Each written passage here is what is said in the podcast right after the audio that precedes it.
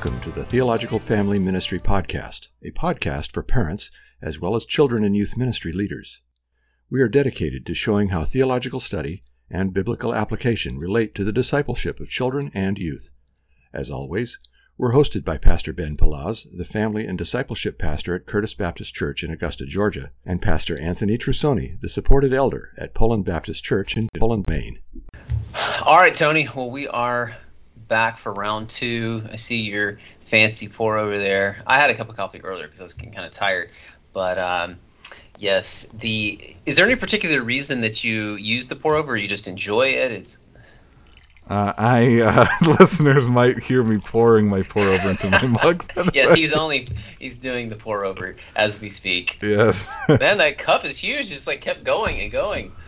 Anywho, so I uh, I think it tastes better. It's smoother, I think, and uh, a little less bitter than. I'm not a big uh, drip coffee fan. I probably like uh, that actually was not a pour over. There's a French press. I like pour overs more than a French press, but French press can be slightly easier. So I have a pour over at the church and a French press at the church, and I have a pour over and a French press at the house, and an Aeropress at the church as well. So I don't even know what that is. And I also have an iced coffee maker, a, a um a cold brew maker at the house, and two drip coffee makers. Do you have something in your car, like as you go, you can I need to get to that point. So yeah, like that, that's, that would be good. So yeah, you, you take this to a new level. Do you feel a little superior as you do it? You're not just using like standard drip coffee.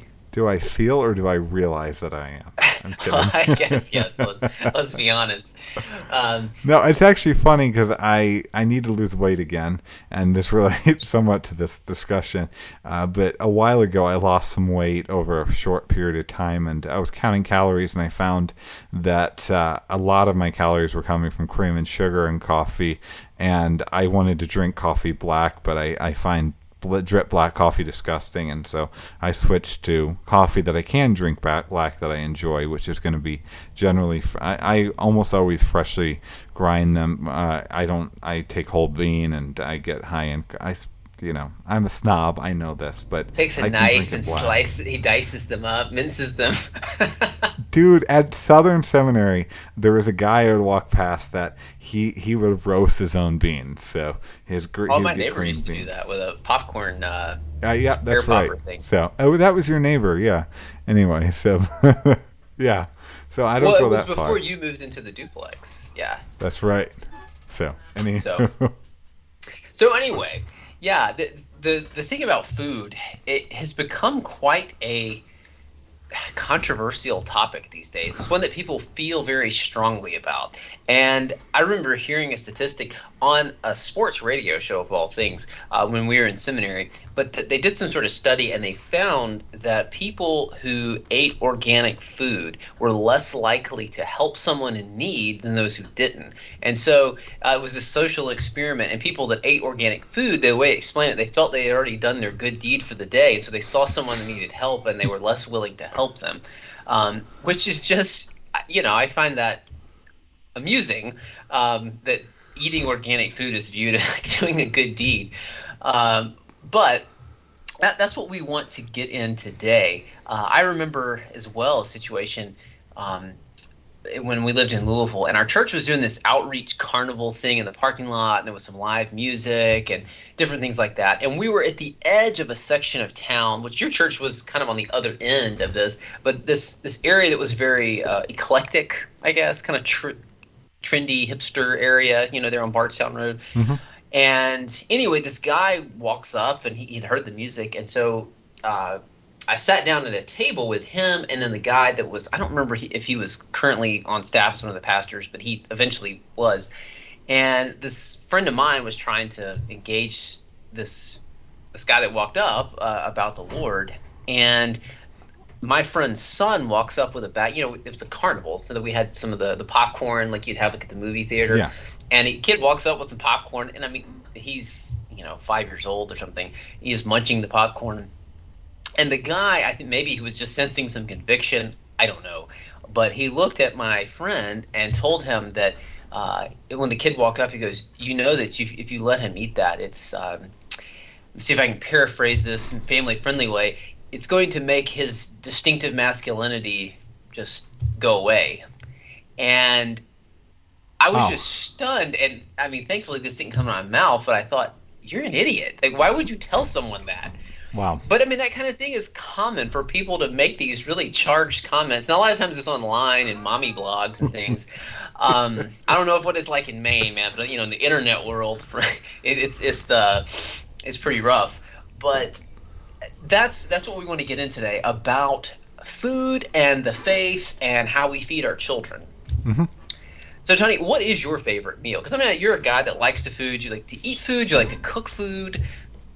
You know, I uh, unfortunately my answer to that is usually going to be because I'm kind of uh, that you know fast. Uh, uh, on healthy food. It's going to be pretty universally unhealthy food and and that's a problem but i'd probably it's hard for me to definitively answer.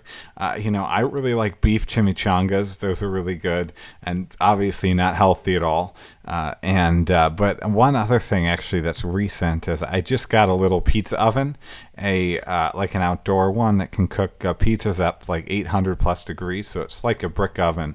And I made a pizza, Neapolitana style pizza almost, and uh, that uh, Neapolitan rather style pizza, and it was incredible. It was the maybe the best pizza I've ever had, and Danielle thought it was as well. So that might have been up there for my favorite food ever. Bada bing, bada boom, man. Bringing the. Italian heritage in. Good. Yeah. So, how about you, Ben? What's your favorite meal? I don't know. I, I, I do really like steak. My dad is very good at Mm. grilling steak. Uh, honestly, like I, I like his steak better than a lot of restaurants I've been to. He's just and you know I'm happy to let him keep practicing until he just completely perfects it. Um, Yeah. I don't I don't do a lot of grilling. I actually don't even have an outdoor grill anymore. Um, so I know that for some that may make me have to lose my man card, but I have an indoor grill. I just you know it's just not my thing. Um, I have, I think, six outdoor cooking equipments. nice. Um, yeah, I do like steak. I like vegetable. I mean, like sweet potatoes, like broccoli. I really like Mexican style food or Tex-Mex style food. I could eat that pretty regularly. Um, so yeah, it'd be really hard for me to, to narrow it down like that. But I don't cook as much, no. But my, my wife, thankfully, is a very good cook. Um, well, so Tony, why do you think? Because I know you've you've seen at least some of this uh, food snobbery and and uh, just seeing food as a moral issue. Why do you think there's been such a rise in that, and and even like how what we feed our children? Yeah. So, and other people are looking on why why aren't why don't these people care? yes, I think there's a lot of factors in this. So, I think some of it is younger generations have grown up with some knowledge of things uh, that others haven't, or even lack a false knowledge. Uh, and, you know, it can be knowledge of legitimate knowledge of climate issues. Uh, or even, you know, supposed knowledge from some food documentaries that have been called into question at times. I mean, a lot of people, tons of people watch food documentaries now. Uh, you know, I think social media has brought a lot of exposure and a lot of grounds to have some of this uh, discussion around morality of food. Uh, I, I think another part of it that has been a factor is, you know, alternatives to a lot of things have I've pretty objectively gotten better. You know, I mean, it's. I'm not saying I, I'm crazy about the alternative meats, but it's hard to deny that uh, you know Beyond Meat is a better product, more appetizing product than Tofurky, and so probably I think that is legitimately contributed to making it more of an accessible discussion. And, and I think further that there can be some kind of luddite anti-science attitudes, uh, and I probably that's driven as well by social media. That maybe not was as much the case in the past. Mm. What do you think, Ben? Yeah, I, you know, I'm not really. I think the only food documentary I've ever watched was Supersize Me. Um, Yep. Which I mean, that was interesting, and it's not like I needed to be convinced that eating McDonald's and that kind of food all the time was not good for me. Um, though, if it was helpful for some, you know, but it was, certainly was. I, I was shocked at the level of damage it did to the guy's body. But uh, I think you hit on a lot of good cultural things that are going on, and I think in some ways it's a luxury we have in a nice, pretty safe Western prosperous environment. Um, I think we t- we did a, an episode on pets very recently, and this kind of came up. Uh, uh, and actually, you pointed this out to me. Uh, I think we were riding back together one day from work when we lived in Louisville, and somehow we got to be talking about food. And I mean, I didn't really, I didn't watch cooking shows, whatever. But you were telling me about that chef that's now dead, Anthony Bourdain, mm-hmm. and how he was just disdainful of people who were vegans and things like that, yeah. um, and kind of making fun of them and scorning them, and how in other parts of the world people would think that that's not a luxury they can have to be vegan. They, they're just eating what they can to survive. Um, and this is like a guy that I, I was reading about him the other day, thinking about this, and he said the worst meal he ever ate was warthog rectum.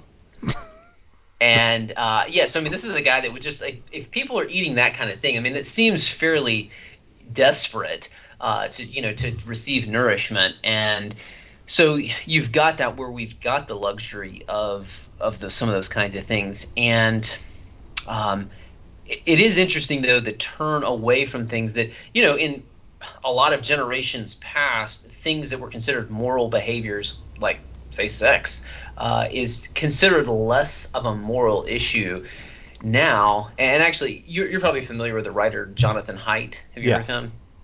So i heard him talking one time and uh, or maybe he wrote it but he was describing how he'd been to a breakfast with some friends of his who were pretty liberal in their politics, and they the host was going on and on about the the source of the food and how it was grown and all, all those terms that I can't even really keep up with, yeah. and you know making a really big deal about this and, and boasting about it, and then during the course of the meal, all these people uh, they kind of ganged up on conservative Christians, at least conservative theologically, uh, Christians for their stances, these narrow stances on sexual behavior. And he's like, you know, this is pretty ironic. We're we're all getting, you know, uh, right self righteous about our food, and yet something as yes. as uh, intimate as sexual behavior is just like, yeah, whatever. Uh, so I think there's some confusion in our society. Yeah. By the way, so, I want to say you you referred to Anthony Bourdain, and I, I looked up the quote very briefly. Uh, one of his quotes in veganism, uh, he said, "The vegans are the enemy of everything good and decent in the human spirit." his words, his words, not ours. If you're vegan, um, he was he, he was known for being provocative. So yes. Um, well, Tony, why why are some people just so self righteous about? The food and where it comes from and they're eating and, and even how it connects to parenting. I mean, there's like, you're going to give your kid that? Oh. Yeah, I think some of it is we've been very exposed to angry echo chambers in our time and place and a lot of scare baiting. I think that that is a very common. It seems to be the case, especially in a world with so many options.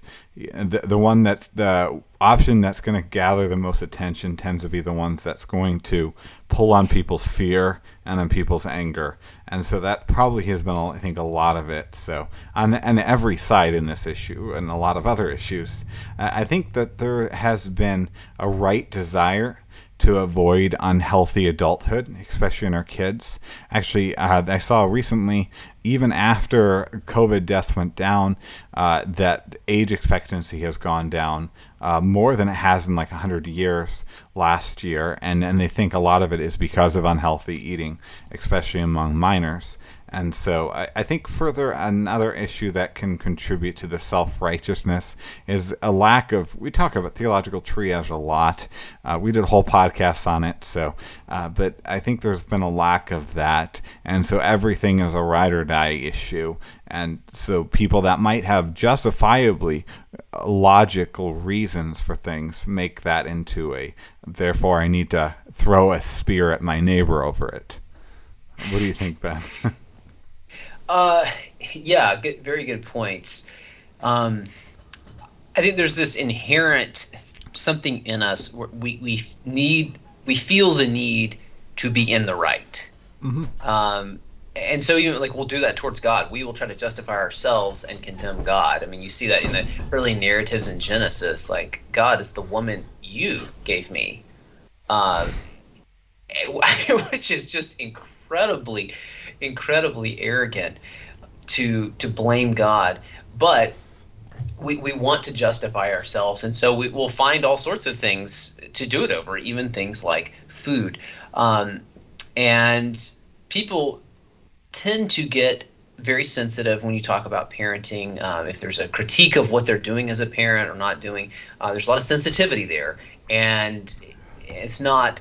I, I don't know what it was like generations ago. I, I imagine there was some level of people maybe didn't always appreciate it, but uh, we are particularly sensitive these days about it, and so it can it's it's viewed as like you said this. Um, we don't want unhealthy adults, and that's a good desire, uh, but it has become this moral crusade that maybe is is taking something that's like a third level, fourth level kind of issue, yeah. And vaulting it up way more than than it should be. So, I mean, how much does the Lord care about what we eat and what food we give to our children? So, and I kind of have two uh, almost contradictory, but not really response to this. Uh, first, I want to say the Lord cares about all of our decisions, in a way at least.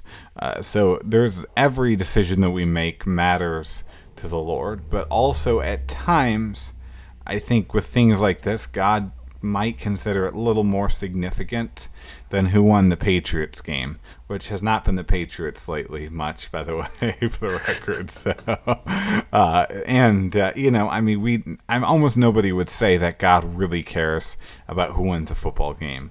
I, I would hope none of our listeners think that, uh, but I, I think in most times, probably that's kind of where it ranges.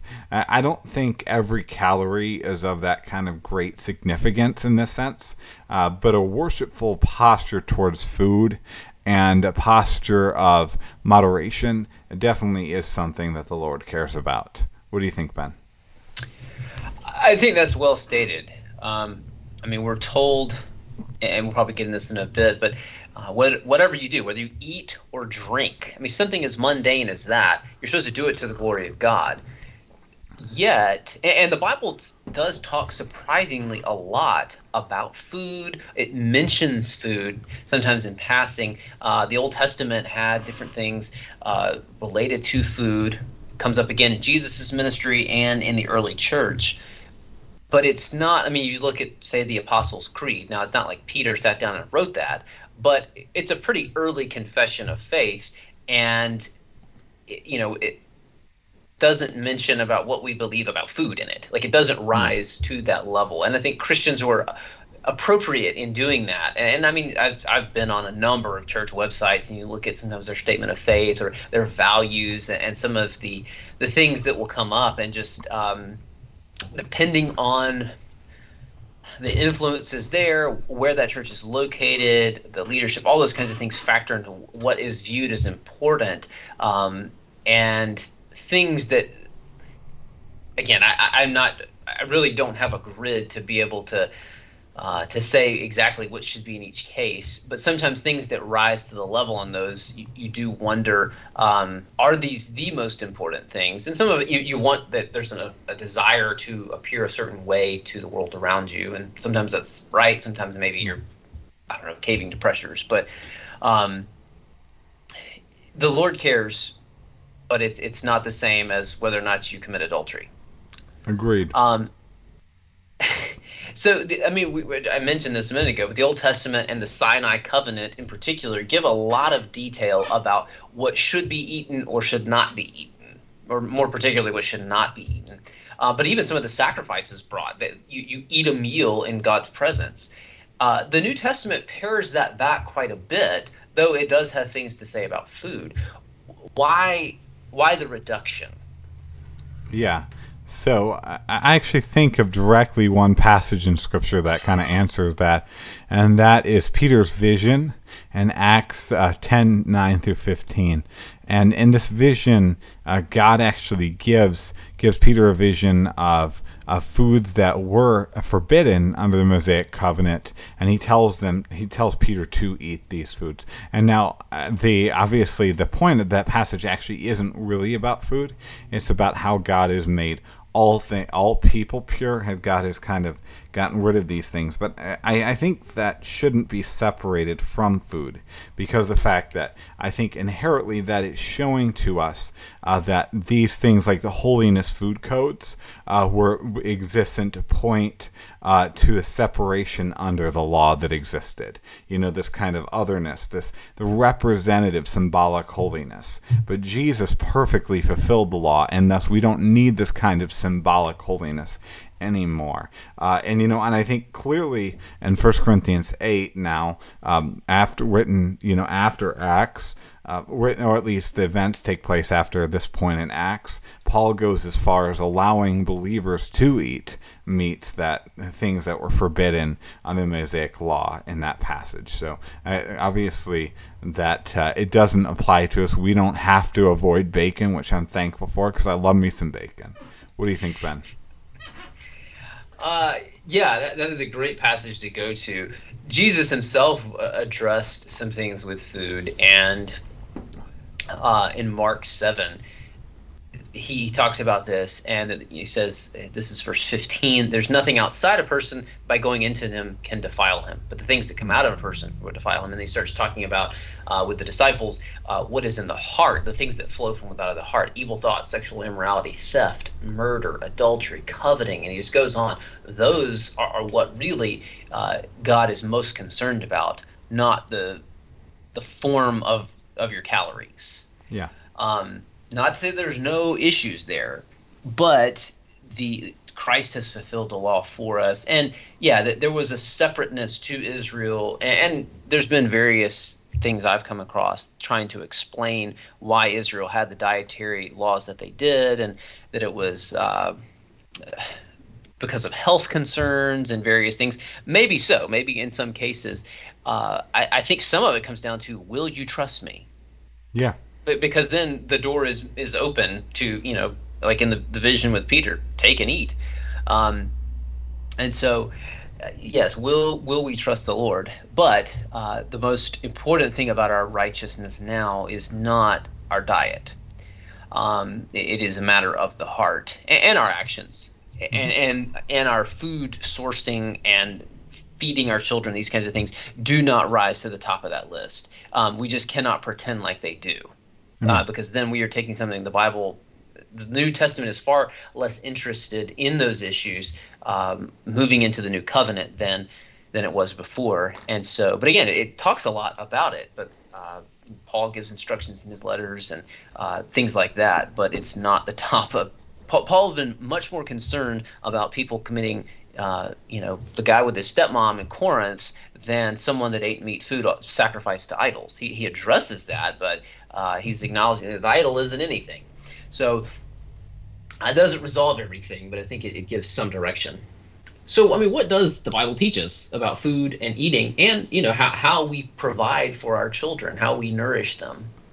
Yeah, so the Bible teaches a lot of things on this. So, uh, I mean, actually, the Bible really does talk about food a great deal. Uh, I mean, even from the very beginning, I mean, Genesis 129 uh, shows us God was the one who gave us food. Uh, and I, I, won't read, I'll read part of that. Behold, I've given you every plant yielding seed that is on the face of the earth, and every tree uh, with seed in its fruit. You shall have them for food. So God has gifted this to us. Uh, I, I, think 1 Corinthians 10.31 uh, shows us we glorify God uh, when, you know, we approach food rightly when we uh, benefit from this rightly. Uh, it is for enjoyment. And repeatedly, the Psalms point to that. Psalm 104, especially, and even Proverbs show that food is exists for enjoyment, including wine, by the way. and uh, for I think the Bible does show us that gluttony is sin in places like Proverbs 23.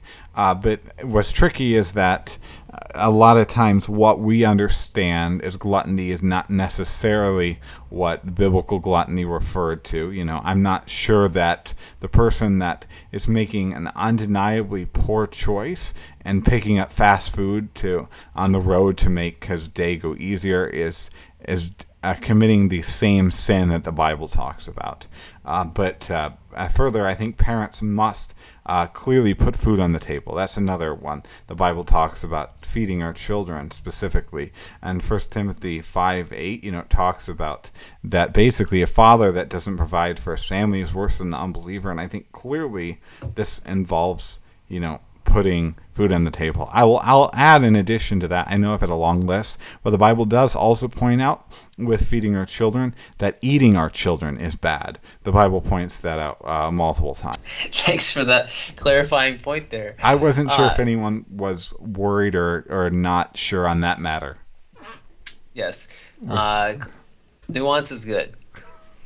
So, yeah, the Bible does address it quite a bit. And I think you mentioned uh, fast food and gluttony and alcohol, and it does remind me of something I've thought about before. That you know, you and I are both Baptists. Um, Baptists can have a pretty negative attitude towards alcohol. Many of them, not all, but but many. Um, likely, in many Baptist churches, at least that I've been acquainted with, there's probably a bigger issue with gluttony than there is mm-hmm. with alcohol um, abuse. Not to say that that's always the case, but I mean, we've uh, we had a professor in seminary that talked about we we take that verse the wrong way. That Paul says that I think it's in the King James. I buffet my body to bring it into submission. We mistake that as I buffet my body. Um, and so you know the potluck afterwards with a fried chicken, um, we tend to, to really know how to put that one into practice. Nice. That's ridiculous. Yes. That's right. um, so we should receive our food with a thankful heart. Paul talks about that. First or Second Timothy, um, where all his gifts are to be received. He in there talks about sexual relations and marriage. That even that is to be received with thankfulness. These gifts to the body, and so now maybe my conscience should be pricked more than it is on, on some of these things. Um, and I, I, have thought about some of these things that have been brought to my attention. Think, I, I, didn't have much awareness, and you're talking about these documentaries. I mean, I don't watch few food documentaries, um, and you know, on the the algorithm, they don't even come up for me. You know, so um, I'll just blame it on the algorithm, man. Blame it as math's fault. Um, but I, I, do want to be a righteous person, be considering uh, some of those things. Um, but the ele- again, the elevation of these things to like top tier issues, uh, I think is troubling. And it, I mean, it, it gets definitely into self righteousness. It's like I care a lot about this, and so everybody should. And if you don't, you you really need to repent because I think you are headed for hell, kind of thing. Uh, among now that could be among Christians. There's plenty of people outside the church who also feel very strongly about these yeah. these matters. Um, but I mean, are there ethical concerns that we should be aware of when it comes to our own eating and uh, the feeding of our children? Oh, for sure. Yeah, I think there are can be multiple. Uh, there can be, and in many areas, Christians, though, can disagree on some of these ethical concerns. Uh, I definitely don't think we can disagree in eating children, that being wrong we should be pretty universal on that. Uh, you know, I think an example of this on areas particularly that we can disagree on that are still real ethical discussions would be a lot of environmental questions. So, for example, uh, you know, I know I know Christians that don't eat uh, beef, and the reasoning they don't eat beef is because of some science that has pointed to a negative impact on the environment from the methane produced by the extent of the of beef cattle in America. And you know, and it's and I think that's uh, something I respect the person. I don't. I eat a lot of beef. I like beef, uh, but uh, I respect somebody who wants to think through that kind of approach and even animal ethics with that kind of stuff. Uh, but uh, I, I, do think that uh, one ethical concern with that that I think should be somewhat universalized is I think failing to provide for our kids, not just in the sense of technically food, but failing to provide nutrition and limitations on food, I, I think actually can effectively fail to provide for our kids. Part of our call to provide for kids is not just to technically have something be there, not to just have them have cardboard, for example, to provide, you know, what a child's body needs to needs to be able to be healthy within reason, of course. You know, there's going to be different cases, and sometimes just having calories, eh, yeah, especially, I mean, you think of the Holocaust, a Christian parent just providing calories to something. But I think in most cases, uh, I think it is an ethical concern. Uh, the Christians that believe it's okay to, to feed their kids just you know purely carbs or purely sugar and not to give limitations on how they eat because it, it really does hurt children and has a negative impact even beyond their own families at times what do you think though ben i think those are good concerns to raise like yeah they're what you eat habitually it does affect you as you get older and then the, your health as you get older uh, it is the fuel for your body however um, that doesn't mean that your child can only ever eat the purest form, most, you know, I, I don't even know what the word to use for it, but uh, best quality calories at all times. And so, you yeah. know, like you go to somebody's house and think, no, we, don't eat that. My child is not going to eat this. Um, I mean, that's just being a jerk. Um, generally, I mean, unless unless there's some kind of allergy issue, if someone offers you food, I mean, you just sort of take it. It's a way of showing love to that person that they're, they're trying to be hospitable to you. Um, yeah, if someone's got an anaphylactic reaction to the kind of food, well, yeah, you shouldn't do that. Um, that that issue comes up about the issue of, of, giving and receiving hospitality. I mean, that, that is a loving thing to yeah. do, uh, and not being arrogant about that. Because um, I mean, yeah, I've, I've been in my years of life, I've been places where someone prepared something I wasn't crazy about, but okay. I mean, hey, they they prepared it for me and they provided it, and it's just, I mean, in general, it's just a way of being polite. Yeah. Um, but also it, it shows love to that person. Um, Thanks for criticizing my cooking, Ben. no, I've had good stuff that you made. Not in a long time though. Um, but yes, providing for our children in general, we, we should give them food um, and and seek to help them to be healthy. There are some concerns about you know where food comes from and, and how uh, how the animals are treated. Honestly, I, I just really don't know. I mean, we, we we're talking about pets, and you brought up the issue of chickens and being cooped together. And do the chickens care? I, I don't know. Um, I mean, I think their brains are relatively small.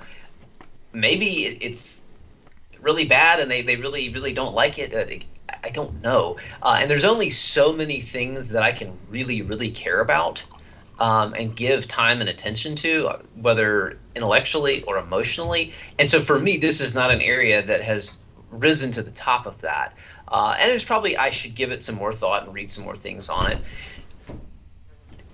but I, I still I, I think I, I, don't think I'll be convinced that this really is what I need to dive into and just spend all my time extra time reading about and making sure that my kids are getting you know this kind of thing get it from this source and um, all of that so Tony how much of our food and our eating issues are matters of conscience rather than you know this is obedience and disobedience I would say the significant majority, most food decisions are matters of conscience. I mean, and maybe I'm wrong on that because, again, there, there's patterns. But even in that, I think that isolated in a food decision, it's most cases food decisions are a matter of consciences, conscience issues. So, uh, and I think examples of uh, issues of conscience rather than avert sin righteousness would be the ish matter of organic versus traditional that people advocate. Uh, I don't think either one of them would be a sinful choice. Uh, when they can have sugar or caffeine for our kids, within reason, of course, when discipling our kids, that uh, I think that's a conscience issue. Uh, that when um, that I would move like pork and stuff out of here, though. Uh, I will say I know Christians that kind of treat like avoiding pork as a conscience issue. So uh, some Christians will uh, be personally opposed to eating a lot of the things that are forbidden under the Mosaic Law, and will regard that as you know that while I'm not requiring of you, this is just a conscience issue. I actually would not put that kind of issue in that box though, because I think that uh, it matters where we are actually creating, going beyond the biblical law and where we are kind of reverting back to the Mosaic, uh, reverting back to being under Moses is more than a conscience issue and is a real and abiding concern. But what do you think? Are most issues um, ethical concerns? I'm sorry, rather, are most issues like this conscience things, or do you think that every time that somebody is eating differently than how you would eat, that we should attack them? You should at least verbally assault them. Throw the food out of their place. hands. Um, yeah, I I think the vast majority of them are. I mean, I see people sometimes and think, well, I I wouldn't make it a point to eat that for that type of meal, or I wouldn't give my child that. But I don't know all the circumstances involved, and oh, maybe I forgot my lunch today, and I need some food, and so I've got scrounged up some things. Uh, I mean, I've done that before where I forgot my lunch, and I, I don't go out to eat very much, and uh, well, okay, I'll just kind of make do, get a little of this and a little of that. And uh, it was not a meal of champions, but okay, it kind of staved off the hunger for a little bit. Um, and some of it comes down to just a matter of, of wisdom or prudence. Yeah. Like, huh, I don't think I'm going to load my kids up with sugar and a can of Mountain Dew 10 minutes before bed. Like, that, that's just a recipe for disaster. Uh, or if I know we're about to do something where yeah. we, we need a little more calm, mean, it's just not a time to let them get hyped up. And yeah. we used to be much tighter about sugar and stuff, and, and not that we just let them get whatever they want now, yeah. but you know, we, we have loosened up with time. But it's also it is a treat when when they have stuff. Um, and so and if there's a party and things like that yeah there, there's times to celebrate and uh, there's a time to receive those things. And oh we got we went to this thing at lunch and you got this and at dinner and hey let's just be thankful that day that hey we got to celebrate these things and you enjoyed them. And then um, but that's not our standard fare. Yeah. Um, and I think to me that's a lot of where it does become conscience you know as an individual decision you know, is kind of different than a systemic issue. I, I don't like, you know, I don't think there's ever a time or an individual case where it's inherently wrong for a child to have cotton candy. But clearly, if a child, as as a child's regular meal intake consists of cotton candy three times a day, and that's it, then that's an entirely different discussion. Yeah, I mean, there there are some things you could genuinely say this is unloving to this child because the, the, kid doesn't really have a whole lot of choice in it, uh, and you can see that with with patterns that are going generationally where um, maybe the child has diabetes already and the parents may um, and sometimes it can be apparent like okay there, there, seems to be choices being made at the table and in the kitchen at the grocery store the restaurant wherever it may be that are leading to this. Yeah. um, but there's just a lot that goes into that. And so we want to be humble about it mm-hmm. and and not start casting the stones. Um, so you know, Tony, I have people in my family that I've got a vegan on one side, and I've got, and I'm not exaggerating, I literally have a vegan, and then I have carnivores. Um, now yeah. they're not on the same size of the family, so it's not like we get together and they, you know, attack one another uh, and do, uh, I don't know, uh, Neanderthal combat in the backyard or something at, at holidays, but um, how much or, or, should we address issues about food and eating with other people who have a different opinion from us or a different practice from us? Mean, what's that look like? Yeah, I think we can definitely do that if we are people that are able to do this respectfully. Uh, but again, similar to what we talked about in the last podcast, we probably have in most cases more significant things to talk about. But again, I, I think if you're doing it from a right approach, from love of neighbor, and uh, and you know, and humility and and triage, it can be appropriate. Uh, but I, I, do think that in cases where uh, you know, it is next to child abuse.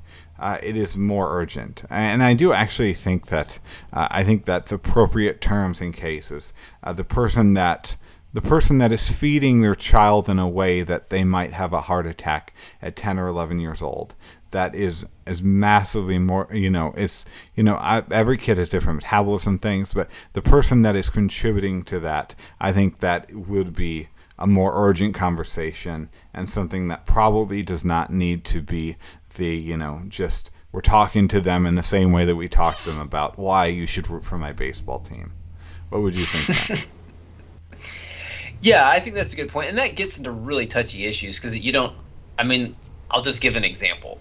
Um, and it's, it's hypothetical, but I mean, say you got a child who is morbidly obese. You don't know why that's the case. No. But I mean, there are some obvious things that may go into that. Now, maybe there's an extenuating health issue as well.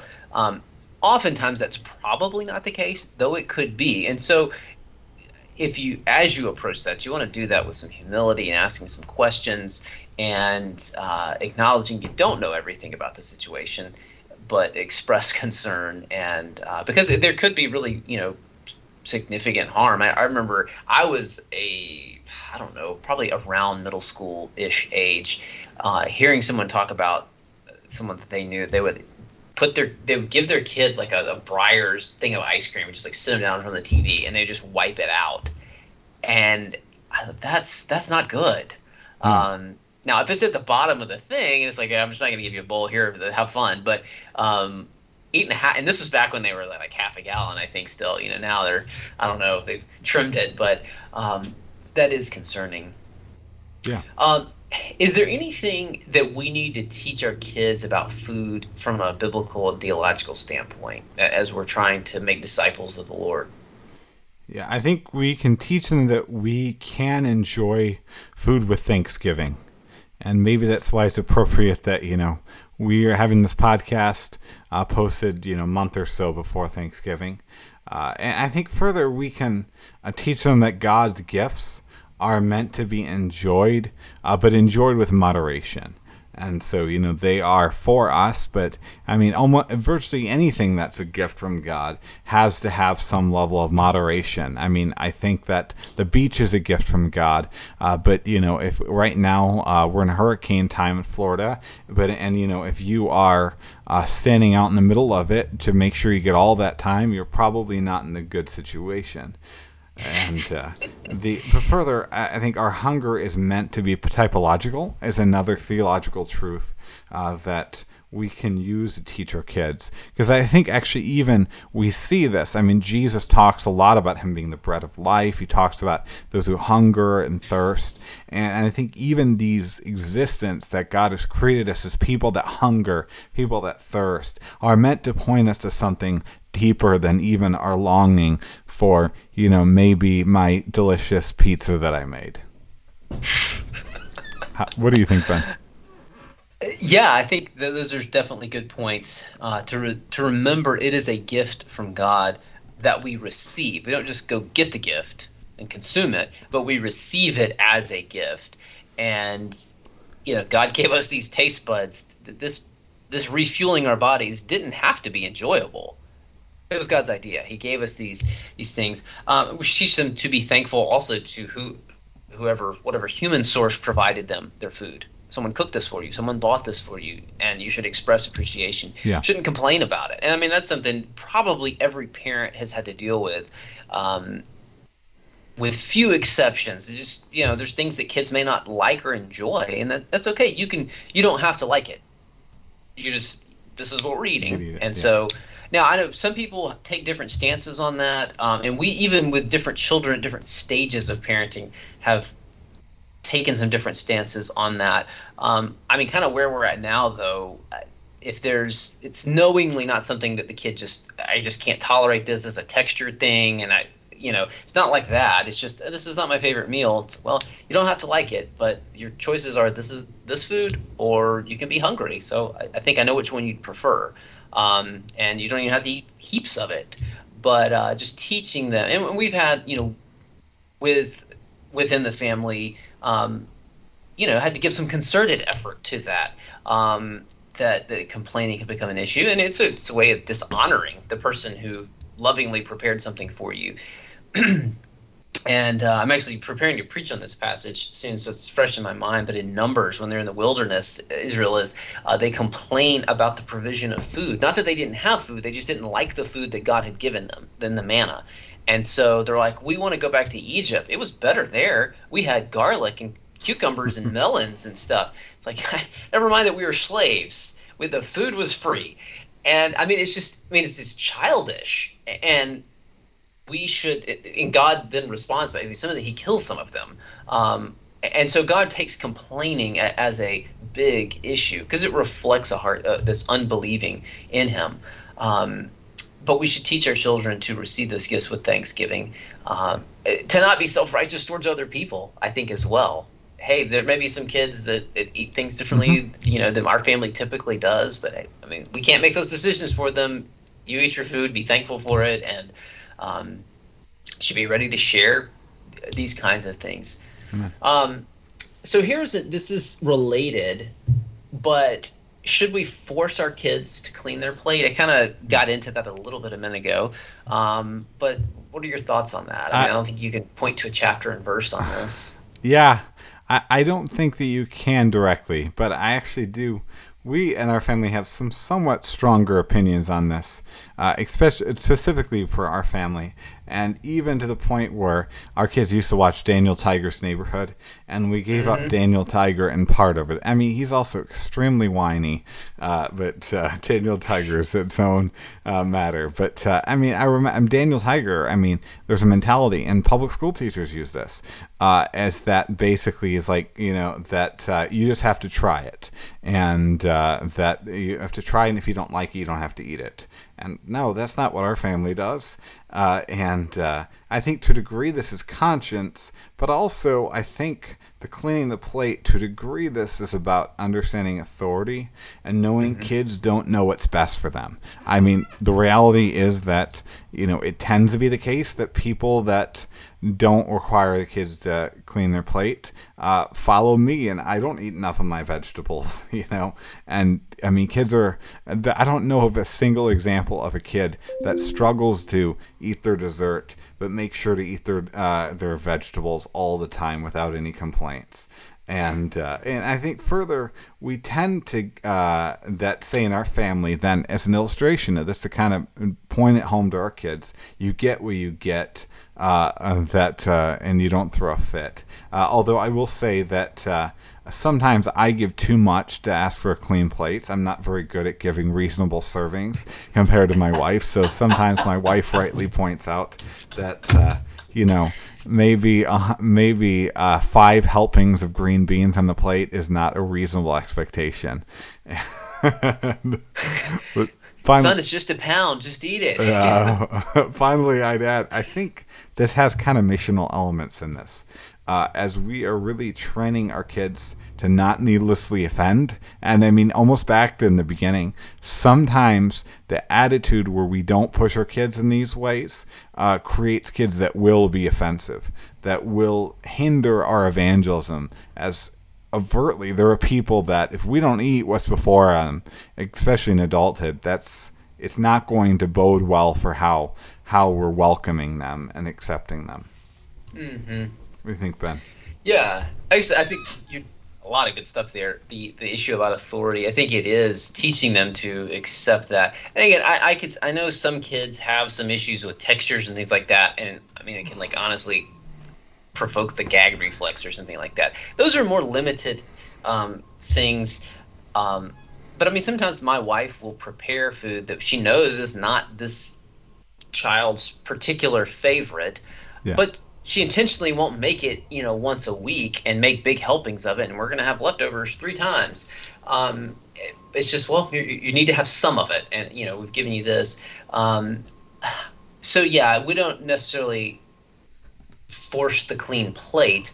Um, but yeah, this is this is the food we have, and, and we actually found one kid in particular would you know try to eat as minimal as possible of certain things that were not preferred. And then like well can i get some of this? Can i get some of this? And some you know initially we're like okay well you, you had some and you know you ate the amount we wanted you to. Okay yes we'll allow you. And we realized that that was a problem. It just wasn't so wise. And so just know that this is we're not we're not at the golden corral okay? No. Um so the food we have is right here.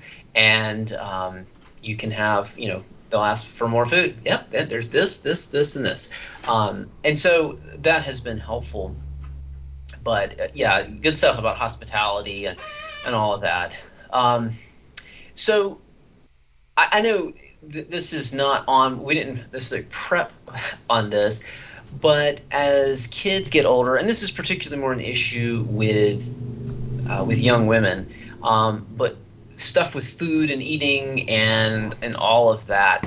Um, any anything that you would say regarding that? Yeah. So I think that I mean, that's this is a growing concern. There's more and more young ladies, and there are young men that uh, you know that their sinful response to food is not overeating, but can be a you know a rejection, a uh, that a limiting amount of food for the sake of achieving a body image uh, that is not helpful and I think in these cases, we need to encourage people that, you know, there is really no, God created us beautiful in our diversity, and there is no ideal, you know, ideal human or female body. And we should instead, we should be striving to be healthy uh, you know, healthy can be a range of weights. I mean, I am thankful that doctors that have used their God uh, given, you know, wisdom to discover, you know, there's a decent range of what is a healthy weight. And being within that, we can celebrate, regardless of what we feel like we we look like. And we take joy in that. Uh, and even if we have health issues, we can take joy in that if we're a little overweight, we're trying to be faithful. Um, and then, you know, and, and I think a lot of that will come down to rejecting fear of man as well. Because I think in these kind of cases, the food isn't always the issue, it's the fear of man is the issue. And then, you know, I think in those kind of cases, we're going to need to correct those through going into an unhealthy view of self in relationship to how others see us, which we've talked about some before. What are your thoughts, Ben?